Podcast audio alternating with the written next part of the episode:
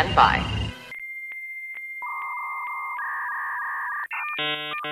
Hello, this is Penn Jillette. The possibility exists that if I were to actually listen to the lackadaisical Librocubicularist podcast featuring host Jordan Maywood, I would potentially enjoy it. A ringing endorsement. Potentially enjoy this episode, which will start after the other half of my magical comedy duo Teller gives us a countdown. Take it away, Teller. Hello! Welcome to the Libro Cube. Uh, my name is Jordan Maywood, and I am the lackadaisical Libro Cubiculist. Today, my friends, is Book Bow Wednesday. When you tell your friends, and I know you goddamn motherfucking will, about Book Bow Wednesday, you're really gonna want to hit those B's, both in Book and Bow Wednesday. You kind of gonna want to bulge your lips thusly. Bruh, bruh, bruh. You feel me? Yeah, you do. At the top of every show, I give a spoiler warning. This episode is no exception for the reason I will spoil it. Take that. This Book Wednesday episode, you have been spoiled, or will be eventually. I suppose all of that said will take us into our last piece of podcast related business which is today's sponsor, which is Six Suns Lighting Store and Insane Asylum. Once again, today's sponsor is Six Suns Lighting Store and Insane Asylum. Thank you to whatever the hell that is for sponsoring, well, let's be frank here, whatever the hell this is. This Book of Wednesday episode in which I will be talking Nightfall. Uh, I don't know why I turned that into two words. It's just Nightfall. Not Nightfall, but rather Nightfall. Okay, let's not dwell on me screwing up the title of the book. Let's say this is a book by Isaac Asimov and Robert Silverberg.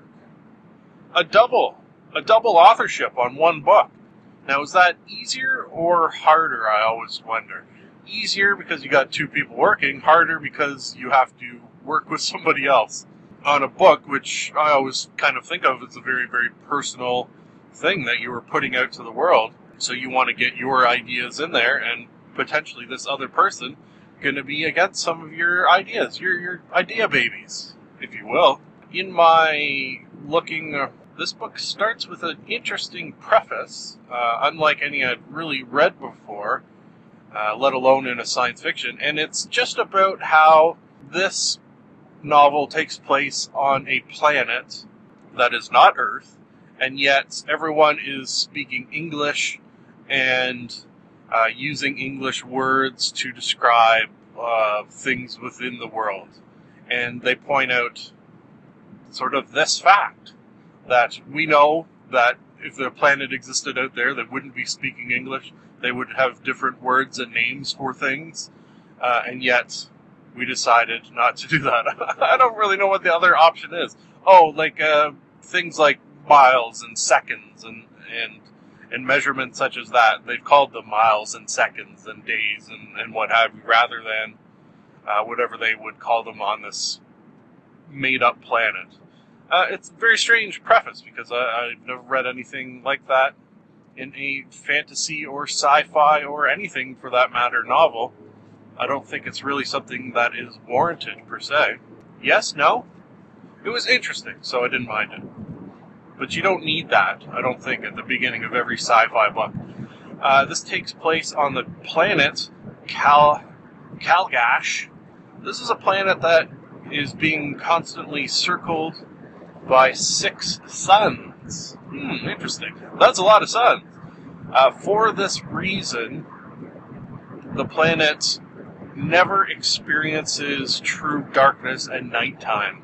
However, once every just about 2,000 years, uh, there's sort of a cosmological event that means it does experience a nightfall, hence the title.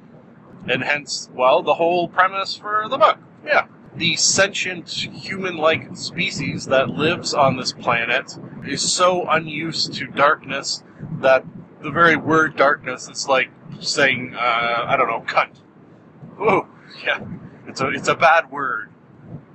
And there's even, for example, in this book, a psychologist who studies uh, the effects of darkness on people because it's not even just a psychological, it's almost a physical reaction that the inhabitants of this planet can often have to darkness. Uh, for example, the book sort of starts out with a psycholo- psychologist going to visit a amusement park in which there's a ride that takes the participants through uh, 15 minutes, which is a long goddamn ride, of uh, just pitch black darkness. And people were coming out the other end uh, insane. Some even died. So it's nothing to laugh about. So you have that.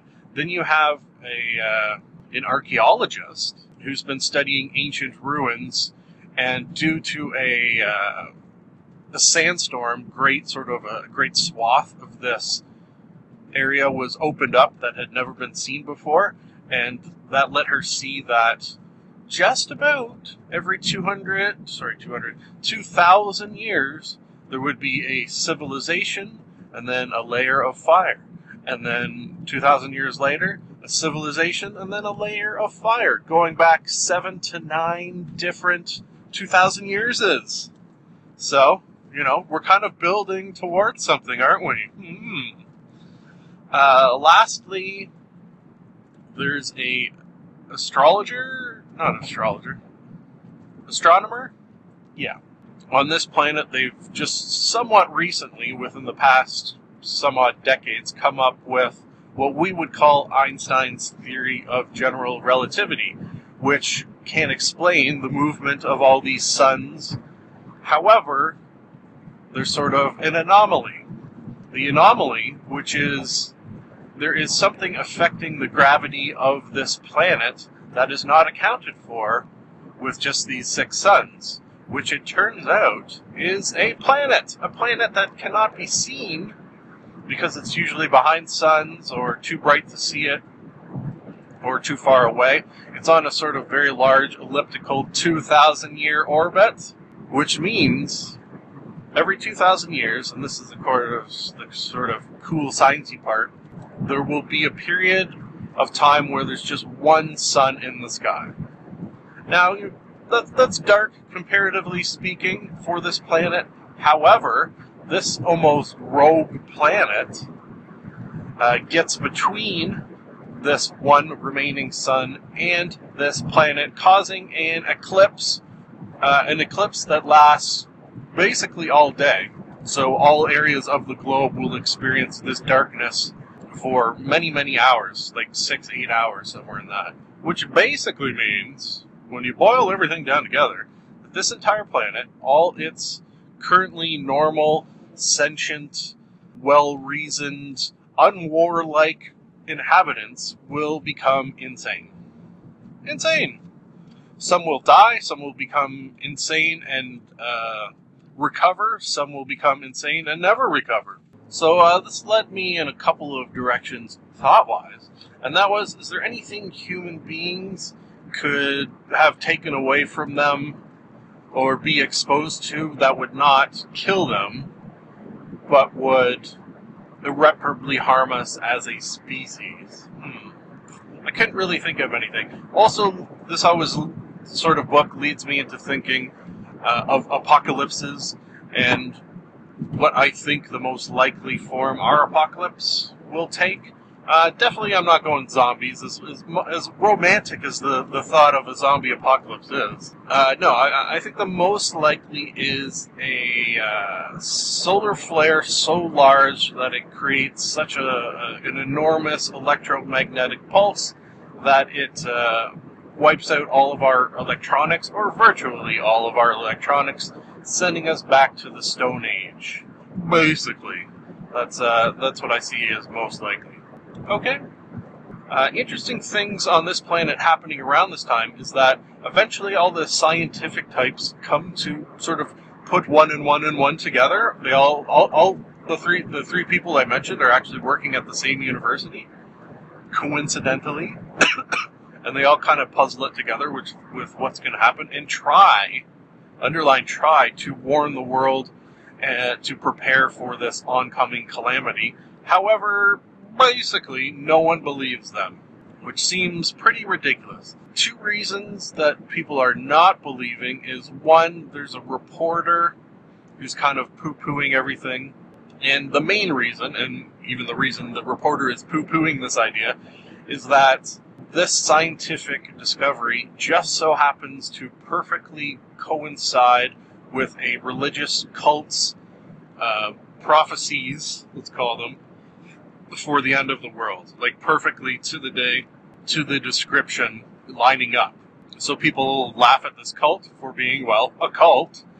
Uh, and now scientists are saying, you know what, this cult knows what it's talking about, and those two kind of things hand in hand mean people are not buying it. Eventually, the day rolls around. The scientists have done all they could to prepare for themselves and their families. The cult has been preparing for this for, you know, a very long time, up to 2,000 years. So they're ready to go. And then uh, the event happens. Shit. Shit hits the fan. Very, very, uh, Asimov and Silverberg here, very, very well described oncoming of chaos and insanity. I, I, will say that very, very highly of both of these authors. And uh, something interesting was that there was darkness, of course, and uh, that freaked people out. But what sent people over the edge of madness was, in fact, the stars. Because people living on this globe have never seen stars. So they did. The scientists had a sort of hypothesis that out there in the rest of the universe, there might be six upwards of even a dozen stars in the sky. so when when finally nightfall came and they were able to see, they were just one in a wash of a friggin' billion upon billion upon billion of stars within a giant universe. It kind of snapped a lot of their brains, which I guess it would. So uh, from that point on, uh, it sort of sets it up for a little post-apocalyptic action, which, as you know, if you've listened to many of these podcasts, post apocalyptic stuffs are quite often among my favorite. For example, uh, The Stand by Stephen King, one of my favorite books. Fallout 3 and Fallout New Vegas, my two favorite video games of all time. Uh, TV, there's not too much in the way of post apocalyptic TV and movies. Yeah, they're all good if they're post apocalyptic as well. Usually of the zombie variety, those often take, I think.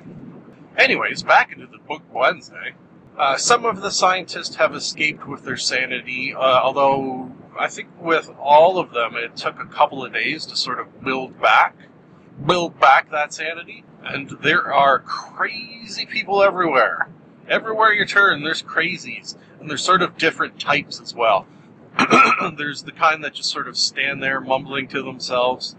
There's ones that you can interact with and seem almost normal, but then will snap at the drop of the hat and try to kill you. Then there's probably the most troublesome of all the crazies, and uh, they are the fire starters.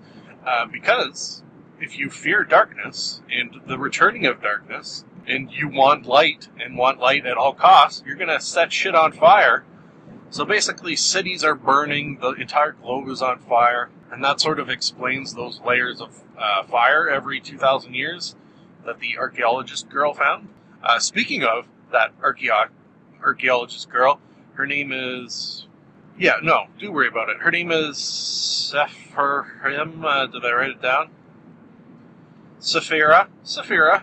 Her and the reporter, who felt very, very bad for telling everyone not to believe these scientists, sort of hooked up little romanticism. I suppose you do you have to have that in a book? Yeah, maybe you do, maybe you don't. I don't know. Uh, they end up together and have to journey to where all these scientists have uh, left and gathered together to rebuild society. Which, if you are unfamiliar with people or a person journeying from point A to point B through hostile lands, you know what you're going to call that? You're gonna call that a goddamn quest. Man, I love a quest. I love a quest. And I love a pokepocalyptics. A pokepocalyptics. So uh, combining them both, a po- a post-apocalyptic quest, I'm going to be in pretty good um, brain space.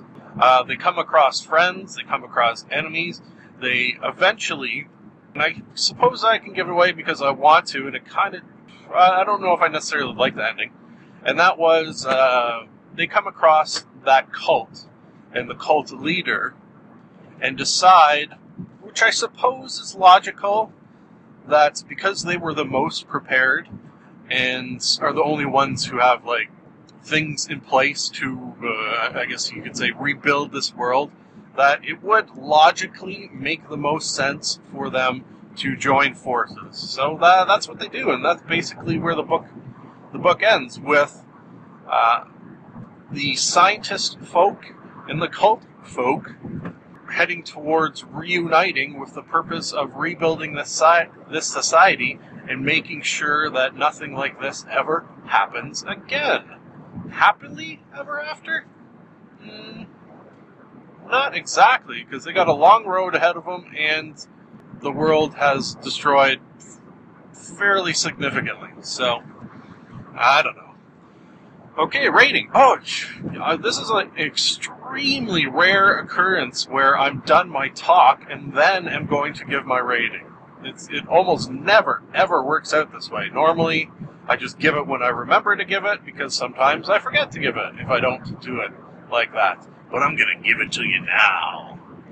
Uh, I'm going to go four out of five. Yeah, it, uh, I, I, don't think I can give it a five out of five. It's not a perfect book for me, but uh, did very, very much enjoy it and uh, would recommend it to people who like sci-fi, to people who like uh, alien civilizations, to people who like post-apocalyptics, uh, to people who like a good quest. Uh, the quest section isn't huge by any means, but it's there. It's there. Uh, general, all-around goodness. Thank you, Isaac Asimov and Robert Silverberg. Good guys. Folks, that will leave one final thing to say, which is always the final thing to say, which is, it is nice to be nice to the nice. Thank you for listening. We here in the Libro Cube would love to hear from you. If for any reason you would like to contact us, you can do so via the email address maywood.jordan at gmail.com. And now I have a theory. I've got a theory that it's a demon, a dancing demon. Nah, something isn't right there. I've got a theory. The best is yet to come, and babe, won't it be fine? You think you've seen the sun, but you ain't seen it shine. Wait till the warm up's underway. Wait till our lips have met. Wait till you see that sunshine day. You ain't seen nothing yet. The best is yet to come, and babe, won't it be fine? The best is yet to come, come the day oh you're mine. Live long and prosper.